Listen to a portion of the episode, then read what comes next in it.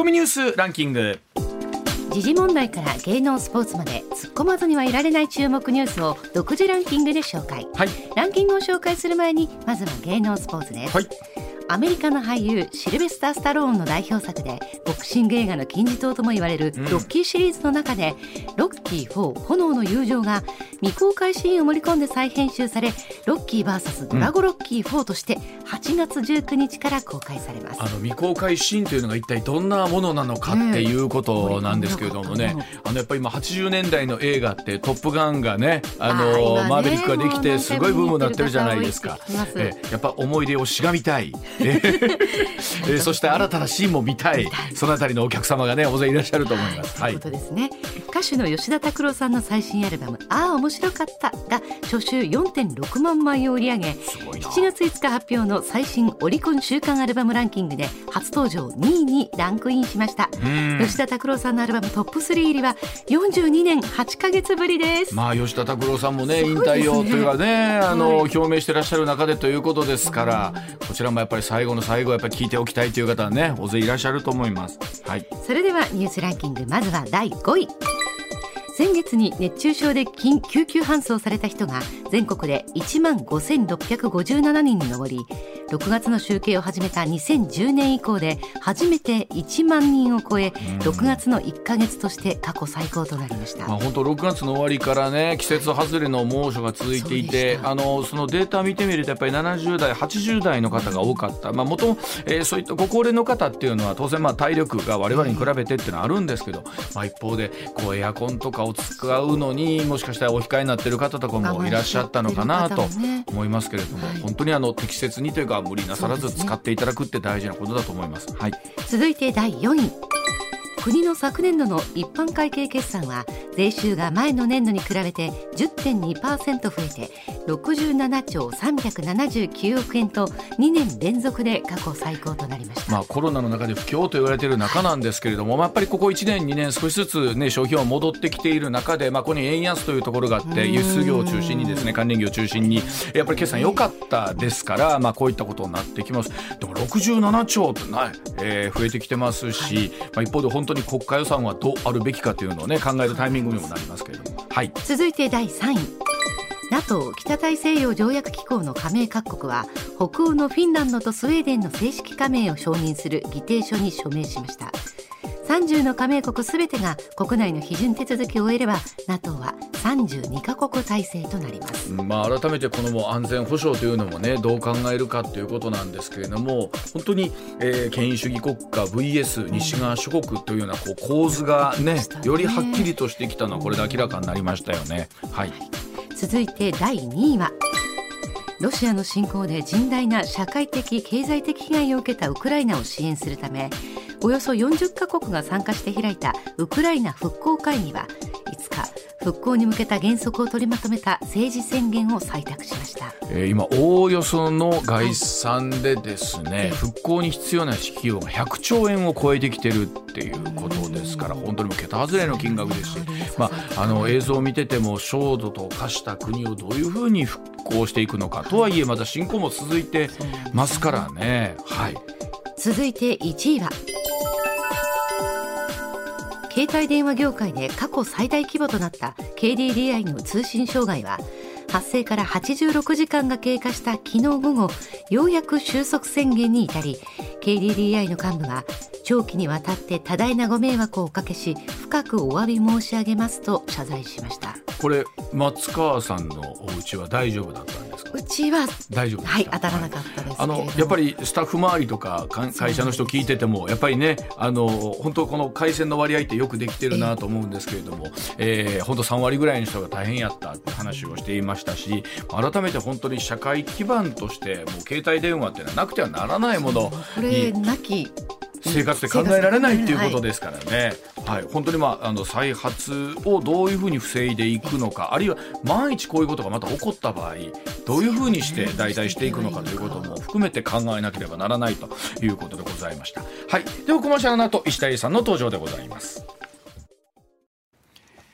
さあ時刻6時24分回りました。ここからは石田英二さんでございます。石田さんおはようございます、はい、おはようございます。よろしくお願いいたします、まあ、先ほどもニュースでありましたが、うん、KDDI さんの回線が、まあ、ようやくね、うん、普及したということなんですけど、ね、この34日間、ね、大変やったいう方、でしょうね、うん、あのー、まあよう言われやっぱり僕らでも決済にを使ってますよね基本的には。あそうかもうね、お財布持たずにそれだけでいいっていう方も増えてますし、飲み屋さんとかでもペイペイとかで結構払えるとか多いし、多いですよね。どうせやったらなんかポイントもらえるからこれで払うとくかとかなるし。ありますね。定期をねそこにも入れちゃってる人もいますから。そう今回あ明らかになったのは万一の時に救急車とか消防車が呼べないという、そうそうかと思うと、なんだろうそのじゃあほらよくありましたよね。こう JR さんが止まったら、うん、えー、大阪だったら他の施設で振り替え輸送ができるのかみたいなことが、うんうん、果たして携帯電話とかでそれが可能なのか、ね、どうなんやろ。そんなすぐにできへん、ね、そんなすぐにね、と思いますしね。あとあのイベントなんかでこうなんちゅうのこうその会場まで行ってペッペってやっちゃいそのチケットを出して入るっていうパターンがあるじゃないですか。あります。まあその辺の Wi-Fi つながってるところでやっといていきゃええねんけども、みんなそうせんと会場まで行ってあらつ出えへんがないそうなんです。写メはダメって書いてあったりするので。ああなるほど。写真で撮ったものはダメそれ出してやらなきゃいけない。なるほどなるほど。出ないっていう。ね。だからもう知らない間にいろんなものが携帯電話にスマートフォンに紐づいていて、もうそれなしでは生活できないということになると、あの今回総務省からも話ありましたけれども、うん、今後どういうふうに再発をね。いやあとまあ総務省も偉そうに言うけど、うん、それ進めてからの総務省じゃないですか。確かに。こういう時にどうするね話も、ある程度国が考えないと。確かに。うん。なんかベースのところの基盤はね。そうなんその営業ばっかり起こったってもさ、自分らも賛成せよって僕思うけどな。そうです。まあ本当は、ね、我々放送もそうなんですけど、電波っていろんなこうね、レンジ幅があって、いろんな割り当てがあるんですけども、本当携帯電話の部分っていうのもね、これからまた 5G とかそうですそうです 6G とかいろいろあるじゃないですか、もう 5G になったらさ、もう車がそれで動くわけやから。なんか知らないですけど自動運転とか。4G でも僕らままならんのですけど、なんか 5G あの乗り越えて 6G みたいな話もなんかあるらしいんですけど、そうなってくるとですよ、もうなんか映画とかなんかももう 5G ぐらいで、もう目つぶってる間にダウンロードできるとかそんな世界だったでしょ？あっちゅう前ね。数秒で映画ダウンロードできんねんけど。ね、ついていけない、だからもうなんかあの途中でわしゃっとシーンが止まるみたいなことももうなくなってきたりするんでしょ。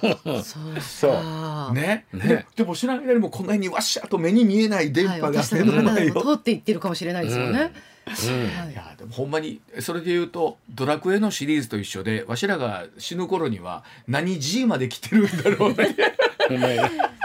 数字で言うと。数字で言うと12時ぐらいに、はい、俺あの 僕あの iPhone 今13か4までいってでしょ、はい、13まで来ました、ね、僕まだ7なんよ、はい、俺そんだけ追いつかなからね6 個分。無理やもうそんなん。ね本当にこの世界の日進月歩感たるやということでしょうけど、うん。はい、知らない間にも巻き込まれてって、うん、それなくては生活できないということにね、うんね、僕らはなってきてるんだなということでございますが。はい。では今日のニュースからお伝えしていきましょう、まずこちらでございます時刻6時28分です。このコーナーからお送りしましょう。悪質な恐喝ビジネス。新破産者マップとは？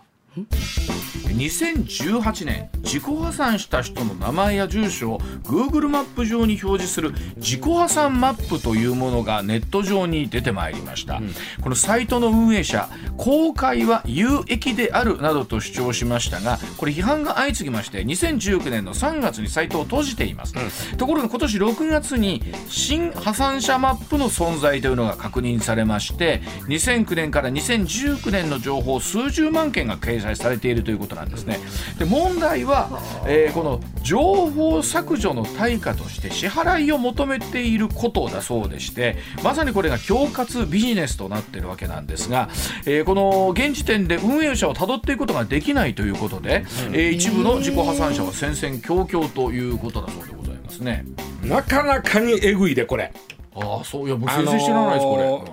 まあ今年の3月にもこの破産者マップっていうのは、まあ、これ時々出てくるのよ。あの、伊佐さん一回ニュースやりましたね。やまたこれのね、新しいバージョンが出てきてんねんけども、うん、なかなかによくって、これ例えばね、うん、えー、そうですね、えー、上ちゃん上泉雄一という人が自己破産してるかどうかっていう調べようって、うん、なかなかにないんですよ。それはないんですわ。名前からはいけない、なるほど。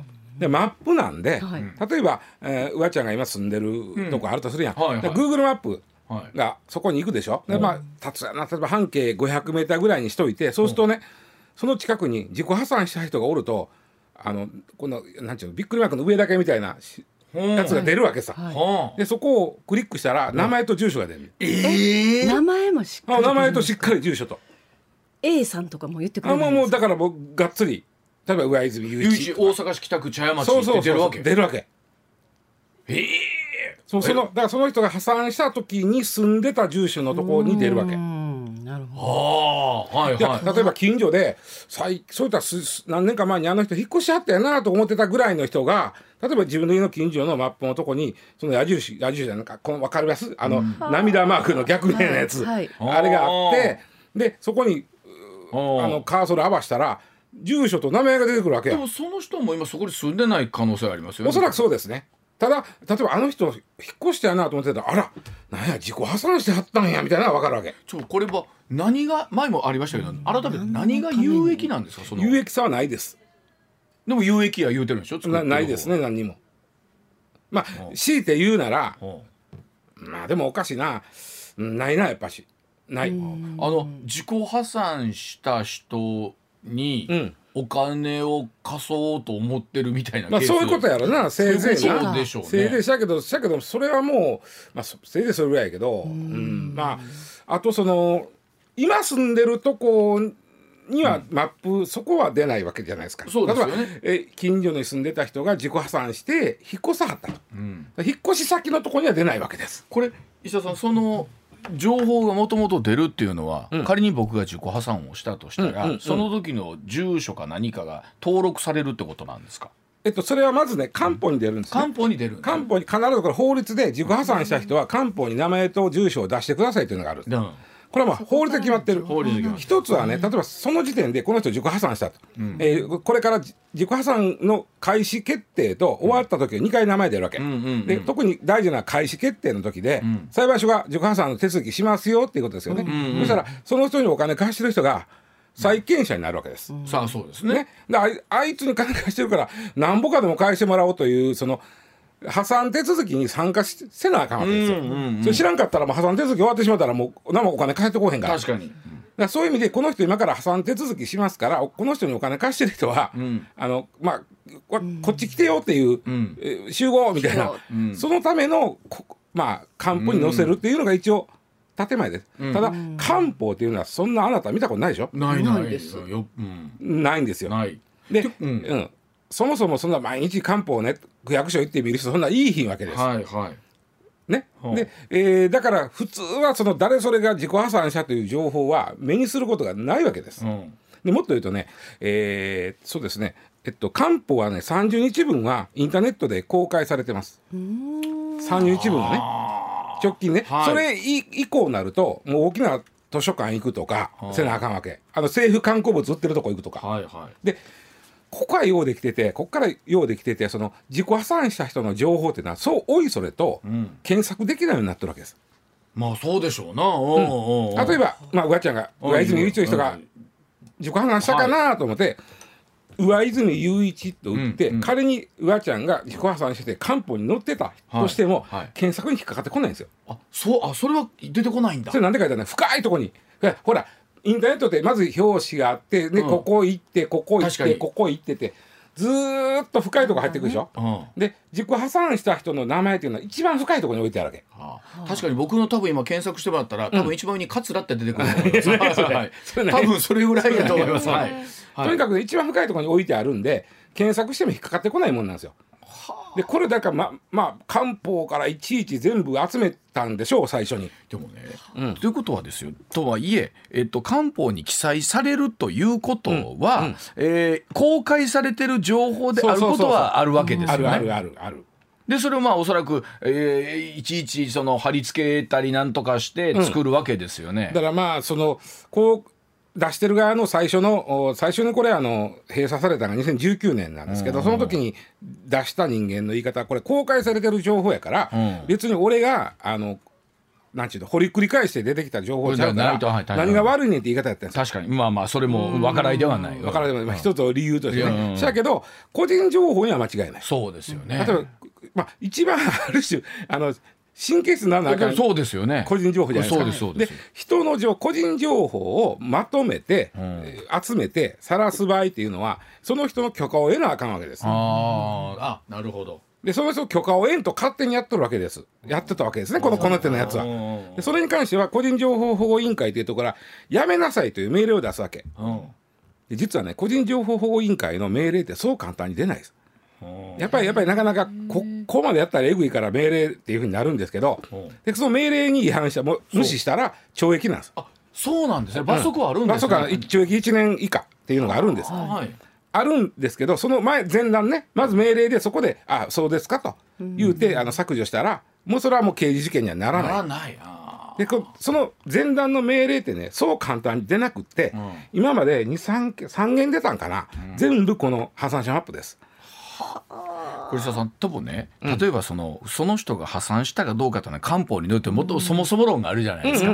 そもそも論があった時に、うん、あのまあ、僕もお金を貸したこともないしやらしたこともないんですけど、どういう人がそこにね、うん、あ漢方ではこの人はいちいち、いちいち見るわけですか？貸してる側とかっていうのは。ほとんど見ないですあとあの信用情報あの信用機関お金を貸す、うん、まあ、いわゆる金融機関とかには信用情報例えば名前言ったらポッと出てくるやつがあるんですよ。この人破産してますとか。それはその人たちのそうそうそう。でただこれは金融機関が非常にあの強固なセキュリティそうですそうです。持ってるんです。でしょ、うん、となった時になんかそもそも論ですけど漢方にそういうことを乗ること自体がどうなんだろうにはならないんですか、うん、ただそれがまあ法律に書いてあるからしょうがないのとそのうん難しいけど自己破産する人にとってのまあ言ったらペナルティの一つみたいに読まれてる節があるね。これは。なるほど、うん、乗りますせと。乗りますせと。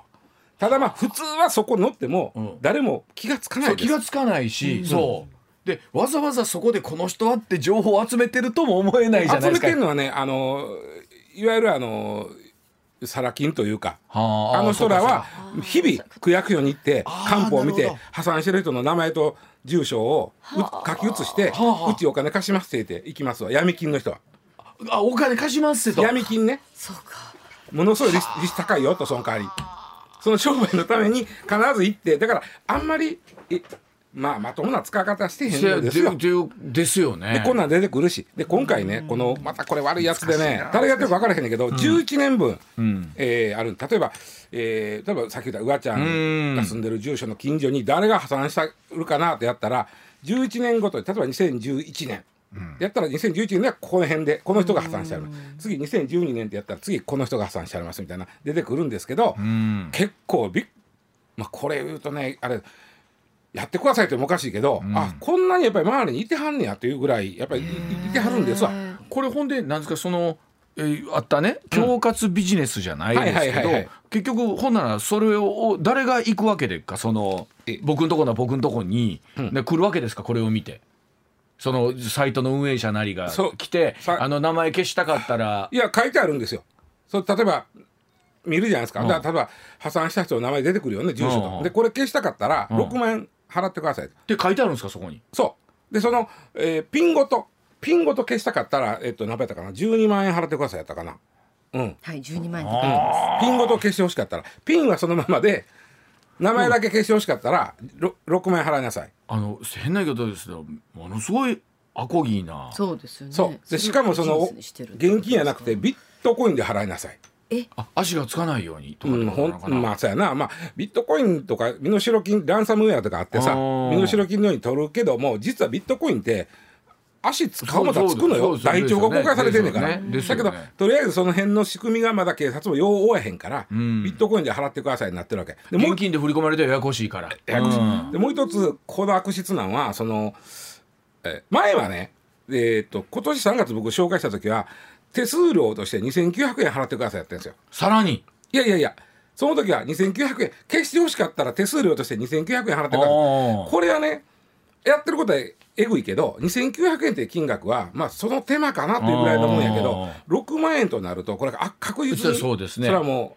あの金取りに来てるわけ。ですそうですね。でまたねこいつがまたねそのこのサイトの運営は海外でやってますのでその、日本の法律は適用されませんって。そんなことあんねや。でそれが、こう皆さんこう大事で個人情報保護法っていうのはたとえサイトが海外でも、扱ってる情報が日本に住んでる人のもんであれば、うん、え日本あの個人情報保護法適用しますようになってるわけ。あほないかな。じゃあこいつその個人情報保護法でただ今のところ誰がやってるか分からない海外のサイトやから。はあ。だからそのあなたに命令出しますよとつまりやめなさいという命令を出して、うん、えそれを無視するんだったら逮捕しますよって言えるんだけどそのあお誰にうん、言うてて言うててかが分かれへん状態。今はね。でもこんなんてそれこそ仮に今回のやつがまた消えたとしても、はいうんうん、またいたちごっこみたいなとこあるんちゃいますの、ね、この、えっと、11年分このお、まあ、データベース化されてるもんって、まあ、どういう残り方して僕はあんまり詳しくないですけど、うん、おそらくパソコンに取り込んで保存しておくことはできると思うんですよ。うん。うん、ね、まあやりようによっちゃそうです、ね、データをね。そしたらまたそのデータ使ってこれ閉鎖しても次またやとがちごっこです、ね、でもこれはもうあのなんていうんですかまあもう一回も作ってしもたもんもあるし、うん、そこにまあ言うように法律としてね、うん、漢方に乗っけなきゃなんないと最初の段階では、という仕組みがある以上を、あのいやろうと思や、うん、です。ものすごい手間かけて漢方を全部そうそう一個一個チェックあの写してやったと思うんですよ、うん、でも最初それやった人がおったら、うん、あとはそのデータをコピーするだけなんでねなんだかあれだなその。そうでしょいやらしいでしょこれ。あのこれ例えば石田さんその法律をじゃあ改正してね、うん、官報に載せるのはやめましょう、えー、というようにはなかなかならないのか今度は債権者としての権利もあるもんね。債権者の権利はどうなんねんっていう話にはなりますよねこれね、うん、貸してる方家庭ほとんどそこを見てねあ俺の金貸してるやつ自己破産申請して裁判所が開始決定したから、うん、あの破産改ざんにいいとこ行って僕もお金貸してますねんってこれ見て行動することってそんなんないはずなんですけど、うん、一応その債権者の権利としてこれがある以上そうですよね。そうなんですよ。あのヘネがあの貸してる方の身からするとっていうことですわね、うん、そうですそうです。でちょっと言うときたいのはこれもあの乗ってる人はかなんと思うんですよ、うん、そのだから就職にね、ね、とかあるわけ。うん、でただね前回の3月の時もそうやったんですけどお金払ってもね消してくれなかったということもある。詐欺じゃない。だって分かんないもん、ね、消したが払ったのに消えてないとかなったこともあったわけ。はあ。でも今度は言うていくとこもないわけですそうそう誰に言うていいか分からへん。うわなんか踏んだり蹴ったり。いやななんかもうあれですね。めちゃくちゃブルーな気分。もうなんかねえぐいでしょ、うん、もうなんかいやらしいでしょこれ。ねまあ、うん、あのでもなんつうんですか結局こういうものがある以上それを悪用しようということはあるし、うん、まあやってる方の理屈は、えー、知りまへんでそれは私は善意でやっとんねやという。何にも役に立たんけどなこれ。あの何かの役に立つというのはない、まあさっき言ったように、うん、お金を貸す側が、うん、えー、この人過去にそういうことをうん、まあ自己破産したかどうかやねんけど、うん、過去の住所のところに載ってるわけですよ。そうです。今現在は関係ないわけですよ、ね、そうそうそう。だからなかなか、ま、前の自己破産した時の住所を知ってたら、検索かけたら出てくるかもしれんけど、うん結構そのためには手間ですよね手間だったり。の住所を知ってること自体でそうですね。まずなんか自己破産の情報も知ってるでしょってなるわけですよね。なんかでも本当になんか知らないところであ新しいというか、まあそのなんかね時代を通じた犯罪、うん、はまあ犯罪じゃ今のところはないのかな、これはえぐい、うん、ね、いうものがあるということだそうでございます、はい。では続いていきましょう。時刻6時43分回りました。続いてこちらです。バックアラームの義務化へという話でございます。えー、国土交通省、えー、車のバックをですね周囲に音で知らせる交代時警報正しくはこういうんですね。バックアラームの搭載を、えー、トラックバスに義務付ける方針明らかにしました、うん、えー、後方の様子をモニターで確認できるバックカメラなどの義務化と合わせまして歩行者らが巻き込まれる事故を防ぐ目的で、うん、道路運送車両法に基づく保安基準来年1月頃改正し、はい、周知期間を置いて適用する見込みだそうでございます、はい、あれ？トラックとかバスは義務化されてない。で車はまあ今後も義務化されないです。普通自動車は。あれ？トラックとかバスピーなりません？バックするえー、あれは？だから任意で。任意でつけてるんですか？そっか。でね自動車は、うん、あのリアに入れるとピーって言うでしょ、はい、普通乗用車。ピーって言うじゃないですか、でもそれってそれは自分の運転してる人がドライブじゃないですよと、はい、あなた今リアに入ってますよという意味でなるんであって、普通車の場合は外には音は出てないわけです。バックは。確かに。昨日まさにねあの駐車場止めようとした時に、雨だったので、ちょっと見えにくいっていうのもあって、でも人は歩いてるの分かるんですけど人が行ったのをちゃんと見てからバックしたつもりが、つい今度別のところがやっぱり人が来てて。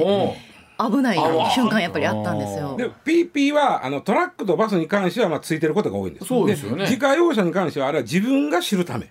そうか、運転手が自分の車の中で聞こえてる、中で聞こえてるあれ。あなた今ね。バックに入ってますよっていう。確かに。踏んだら後ろ行きますよと。いう意味で入ってる。確かに、でトラックバス大型車に関してはあの、まあ、後ろの死角が多いんで、うえピーピーなるようにもしくはバックします。バックします。言うてる言う言う言う。でしょ、うん、でところがですねその、まあ、これもまあ、うん、義務化はまだされてないんですけどほとんどのトラックバスにはメーカーがつけてるんですよ、ところがうるさいとかね確かに気になりますね。あの特に夜。確かにな。夜僕ねこれ今回のこのニュースの一番の肝はこれ義務化された時に相当あの揉めますよ。あのおそらくコンビニとかの隣にあるような家はあそうか夜中に来ますもんね。トラックバスが来た時に当たり前やけどあの音って、うん、あの気が付く音なんですね。確かに。その小声では言わない、ね、周波数が言うたら脳に刺さる周波数なわけです。寝てる時に脳に刺さるそうなんですよ。起こされるんです必ず。でこれは義務化今どうしてるか言ったらそういう時のために各メーカーさんはキルスイッチがついてるわけ。あのね実は大東市のね彩香、のパパさんからも来てまして、うん、私仕事からあ仕事でトラック乗りますが、運転席にバックブザーのスイッチがついてますと、音をつけたり消したりするスイッチです。でえー、仕事から深夜早朝に住宅街を走ったり荷下ろし作業するんですが、その時にはバックする時ブザーを切ることもありますと。そうです。ででもちろん歩行者の方などの最新の注意はしてますそうです。で意外とバックブザーはうるさく感じると思うからですと、えー、深夜早朝以外切ることはありませんが安全第一に運転していますといただいておっしゃる通りもうそれで僕言いたいこと全部なんですけどそれで必ず入れなさい、しかも今回ね実は日本があ銅を取って世界基準を決めたんです、うん、バックアラームの。音量。あそうなん音量ももうこれいきましょうって。あの45から95デシベル。90結構大きいですよ95はめちゃくちゃでかい大きいですよね。45でもまあ普通のちょっとまあそうですねえー、エアコンの室外機ぐらいかな。うん、で90となるともううるさい工場の中、うん、えー、犬の大きな鳴き声。これを夜中に、その、まあ、95デシベルでしかも音質も脳に刺さるような音質で、ピッピされしなさいという法律になったこれ。これねなんかたまたまそその時だけだったらまだ許せますけど毎日いろんなトラックが来てとかなると。そうやねそうなんです。だからねこれ難しいのが、えー、これ本当にねトラックの運転手さんこれね結構バスの運転手さんもですけど、今後これが義務化された時に、うん、えー、まあ、来年の1月にこれ法律改正してしばらく周知期間置いてから義務化なんですけど、うん、トラブルになると思います。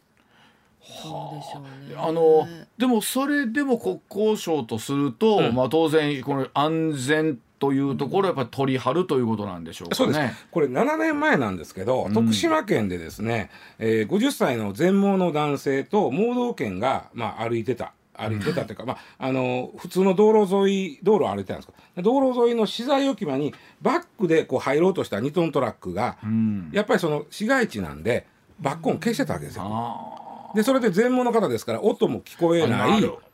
で犬も気がかかったんでしょうか。あの盲導犬もその男性の方も亡くなっちゃったんですよ。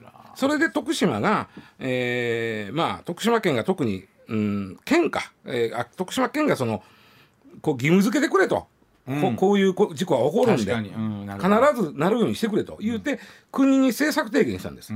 ね、で徳島県議会も県も国が動けへんやったら県は必ずならせという条例を可決してるんですなるほど県議会はね。うん、でで、まあ、それは2016年からもやってるんですけど、うん、これを国に広げてくれということを徳島県はずっと言ってて、うん、で、まあ、7年後に、まあ、今回なんですでこれは分からんでもない、この事故が受けて、その常に音を出すようにしてくれて分からんでもない。けども、先ほどのリサの方おっしゃってたように、これは相当あのいやわかる。うん。あの朝方例えば必ずバックせなあかんことわかる。実はねうち僕の家の近所もいわゆるあのなんちゅうの？コインパーキングが、うんうん、コインパーキングで必ずバックはするじゃん。あそうですよね。入るか出るか。あるある。でそれはまあ乗用車やから、うん、あんまり気にならんけどそこにトラックとか入ってたら、うん、その音はおそらく間違いなく僕起きるわあの僕今住んでるところが結構下町というか普通のあの路地のところにも住んでるんですけどあのゴミ収集の車がね普通に入ってバックします言うだけでも結構な確かに音やなと思うんですよ。これが常時ってことでしょ？そうです常時で全てのトラックバス義務化なんで。ねあのちょうどおお人によって生活時間帯ってちゃうじゃないですか。それまさにおっしゃるように深夜とか。多くの方が寝静まってる時とかに余計に音ってね、皆さん寝てる時間。またこれ例えばほら松川さんもそうでしょうけど、はい、赤ちゃんがようやく寝たいう頃にバックします。そう。バックします。ピーピー。ピー、その音なんべけ音の大きさもやけど音質ね、うん、それが人に気づかさなあかん音質やから。こでもねとはいえさっきやったその徳島の目の不自由な方の話を聞いてると、させなあかんがなともなるし、ね、なるけど。ただこれめっちゃくちゃトラブルと思うよこれ今後。これ知ってても、ううるさいと何とかしてくれと。夜中に何遍も起こされると。今だから今みたいに義務化されるとなると手動で切れんということですよね。そうです。その装置をつけたあかん。今もね例えばあのカー用品屋行ってもねそう手動で切る装置普通に売ってますから、うん、それ売ったらあかんとなるわけですよ、うんうんうんうん、だって義務化なんで。もっと言うとそんなことして例えばそれこそ巻き込み事故とか起こってしもたらそういうことものすごい過失になるわけですよ。ものすごい怒られる怒られる過失になる刑事責任問われるだから消さない、消さないとそういうエリアというかその近くにそういうものがあるとこに住んでる方はおそらくトラブルと思う。あでしょうね。これどないしたらいいんやろ。ね、これ大きなニュースやねんけど、本当ベタ記事なんですよこれね。いやで結局なんていうんですかあの住環境それぞれによって違うじゃないですか、あまりそのトラックとかバスも入ってこない場所の方もあるでしょうし、うんうん、でもちょっと郊外行ったらトラックバスが入れるコンビニっていっぱいあるじゃん。それ専用の駐車場もあるよねあるあるある。その例えば近くに住んでる人はおそらくこれ大変よ。ほんな例えばトラバスあの5台ぐらいでわしょっとあるじゃないですか、結構、で来たらもうえらいことになるわけですね。そうね。必ずほんで駐車場って必ずバックするから、入れる時から。出すとか、ね、どっちかバックするから、うん、これでえっ、ー、と今年のごめんなさい。今年の1月に一応法律が変わってで周知期間を置いて、えーまあ、道路運送車両法という法律になるんですけども、えーまあ、適用するのはいつなるか分かりませんけど、えー、まあおそらく1年後とか。ほなもう来年？来年中にはならへんだけど来年ぐらいにはなるということですね、うん、ほんまたこれがいざ施行されるとなって、ええなが続いてれば医者さん始まりましたないう話に。本当です、ね、これほんまにこれどうすんのやというぐらいこれトラブルと思うんですよね。なるほど。分かりました。この文字さんの方がおっしゃる通りですよ、はい、今みんな気ぃつけて切ってるんでね、うん、そこということはだから逆にその今は手動で切れるような状況だから、はいうん、街中入ってた時にいくつかトラブってるケースもあるんでしょうね。うるさいだから分かってるから切る。それを切ったらあかんなってますということをどんだけみんなが理解できるかです。分かりました。ねまず分かんないと。大変ですね、はい、だそうでございます。ではお知らせの後もお話し続けてまいります。6時53分になります。さあ時刻6時54分になります。続いてこちらでございます北海道新聞が新聞紙面の黒電話マークを廃止します。その理由は一体何でしょうか？え北海道新聞の広報帯広広報部なんですが、え紙面で使ってきました黒電話マーク。2022年7月1日ですからつい先日ですねの夕刊の記事から廃止したことを公式ツイッターで伝えました、えー、というのも何のマークかわからない人が増えたと。えー、このマークの廃止に SNS では「え黒電話マークといえばこれだったのに電話マークといえばこれだったのに時代か」と驚きの声が続出しました。ワードで電話って打つとこれが出てきます。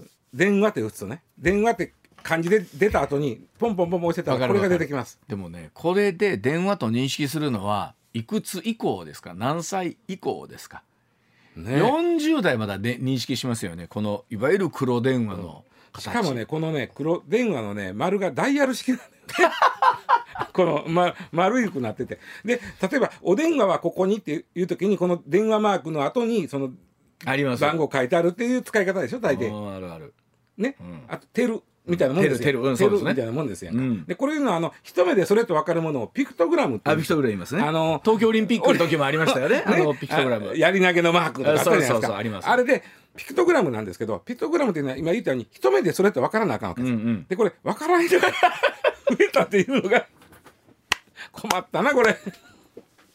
あのどうなんですかね。多分多くの人は、うん。あの大体その後ろに、えーそれこそレ06とかあそうそうそう。090とかついてたら、あこれでなんかって思うじゃないですか、うん。うん。うん。でも何ですかこれはっていう問い合わせとか結構来てたりしてるんですかねうん。あとささあの au のあのじ事故、はいじまあまあはい。事件故障あったじゃないですか、はい。あれでそのえーっとねストレートというところが運営するシープドッグというねあの IT ツールの比較サイトがあるんです。そこがね、あの事件を受けてうんうんアンケートしたんですよ、はい。で全国の15から24歳。うん。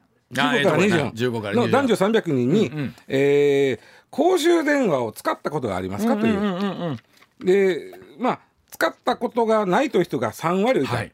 もっとすごいのが1割11%がそもそも見たことがない、そう。あの昨日ねそうそうそのデータ使ったんですけど、僕もそれびっくりしました。見たことがない。見たことがない。いやあるやろ、いやだからそれと認識してないんちゃいます、だからね、あの面白いのがねあのじゃあまあこれが公衆電話やと、ん。でもうカードなんかないけど買ってもこれ10円100円でいけんねと、ん。かけてみって言うたら、若い子はねうん。面白いよ、んまずね受話器かかってる状態でおあ金入れる。あうんうんそうそうでしょうね。そうそうやと思う、うん。でまず受話器を取れと、だから 受話器を取るという作業を生まれてこの方したことないわけじゃないですか。そうそうそうそう。受話器を取ってお金を入れろということが分からへんから、どんやっとお金追ってくるからこれ壊れてるのかなと思う。いやもうそれこそ、ん。なんやろな異物ですよね。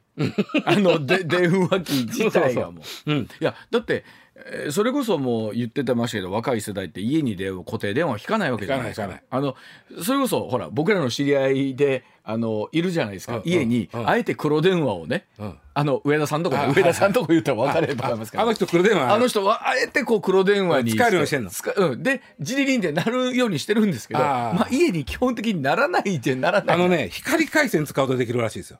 あそうなん今のプッシュ回線はあのアナログの黒電話持ってきてつないだかで、んかかってくるだけやったかな、かけられへんところがあの光回線にしたら、んちょっとしたあなアダプターをちょっとかますだけで普通に使えねて。ね。だからもうあのちょっとああいうねあのちょっとレトロ商品としての人がや。そうそうそうそう。ちょっとねあそうちょっとううれあの嬉しがりの人がの人がやるのはもうあえてネタ,、ネタとしかちょっとレトロとしてやるっていう感じであって、そう。ですから。ででもだんだんわかる。あとねさところがね不思議なところはさっき言ったあのワードで電話って言って、まあ、普通は最初に電話出てきますよね漢字。その後このマークが出てきて、その次におな同じマークでもプッシュのやつが出てくるのよ。で3つ目にはあそうかと思ったんが受話器のマークが出てくるわけ。ああはいはい。でよう考えたらスマホって電話受話器のマークやん、まあそうですね。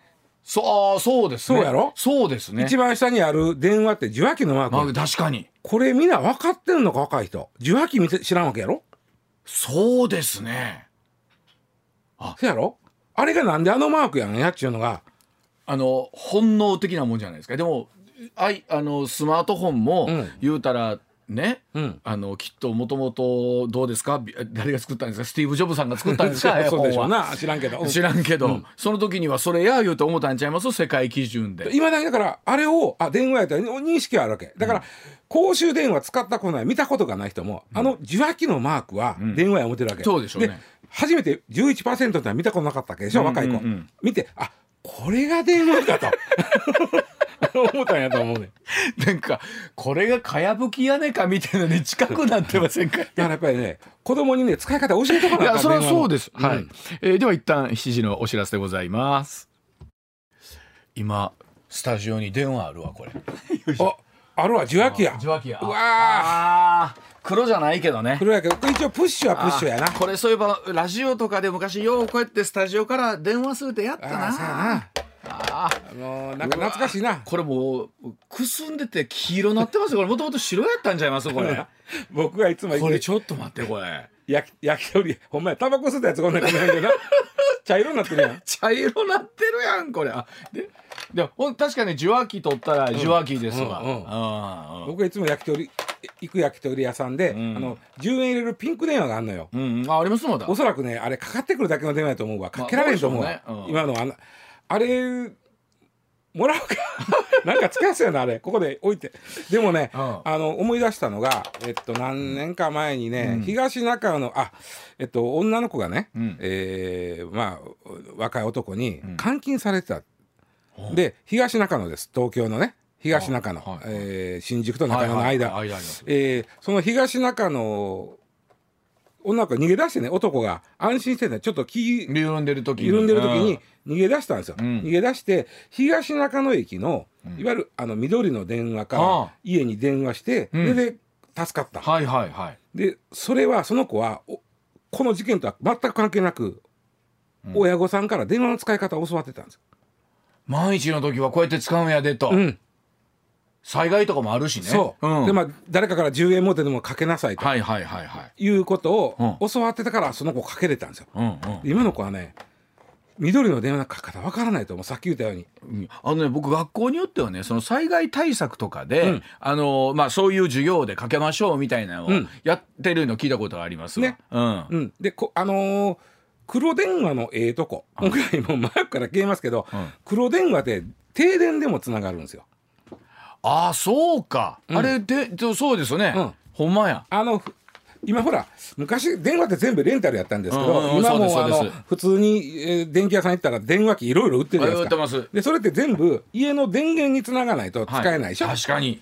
でも黒電話そうや。電源いらんわあれ。あれはねあのなんていうか電話回線にゆるい電気が流れてるわけ、その電気を使ってまあかかけたりかかってだってベル鳴ってんのおかしいやろ？電話つながあってる確かに。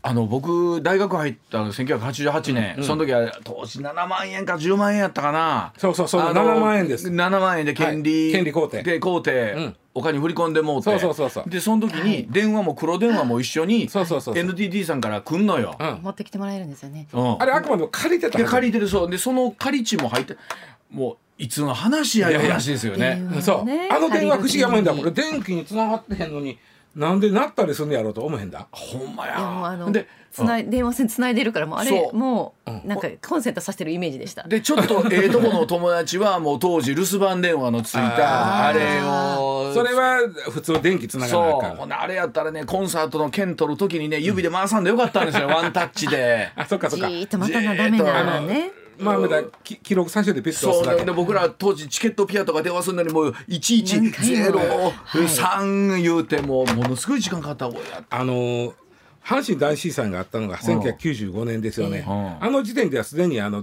普通に電話来て普通に変えてたんですよ。あ変えてまし95た年って。うんうんだけどだからみんな電源なかったらかかけられへんだんです。家にある電話、うん。そうですよね。ましてやスマホなんかあれへんし、だから阪神大震災の時にもう全然電話がつながれへんななったで NTT さんが黒電話をかけれるようにずー並べて黒電話は電気通ってなかったも電話線が来とったらその電気流れてる電気でつつなげるんで。はいはいはいはい。新書とか並んでたかも。そうでしょ、はい。でダーッと並べて安否確認の連絡がこれじゃ使ってくださいねっていうことでやったはずなんですよ、うんうんうん。だから黒電話は停電でも使えるっていうのがすごいところなんですよ。確かにそうやな。あの今災害対策でねモバイルバッテリーとかを持ち歩きましょうって、まあまあ持ってる方も多いと思いますし、ん。災害時になったらねその電話も来るんですけど、うんうんうんそうかそれでも黒電話というか、あの電話が一番そうです。電気も使わん電と気、うん、そんなにそうです。そうです、うん。もうもうあの電話あの電話線の流れてる微弱な電気でやれる。で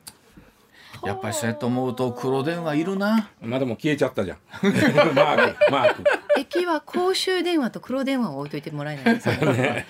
ね。子供にねやっぱりやり方を教えあのほんまびっくりしたわ、あの今回の au のこのね、うん。えー一件で故障出た時に、みんながあの電話機は見つけてんけど、まずお金入れては落ちてくる、お金を入れて落ちてくる。さっき受話器取れいうのを知らんというのを。そういうことか。ね。ええ。だからあのよう言いますよ。もしもしっていう時の手をみんなこう、アロハのマーク、はいはい。でお親指と小指を広げてって言いますけどこれもあの要漫才のネタでもあるらしいですね、これで今電話をしてるコントができんのかと。ああそうかそうか、本当だ。ね、電話も今、えー、四角四角板を持つ形のものじゃないと電話をしてる風にコントでも。いやいやわしわしが電話かける役やるけみたいなあるじゃないですか、はい、お前お前受けてやってくれではっていう時が。ね。いやほんまにこういうことも含めて時代が変わるということでございます。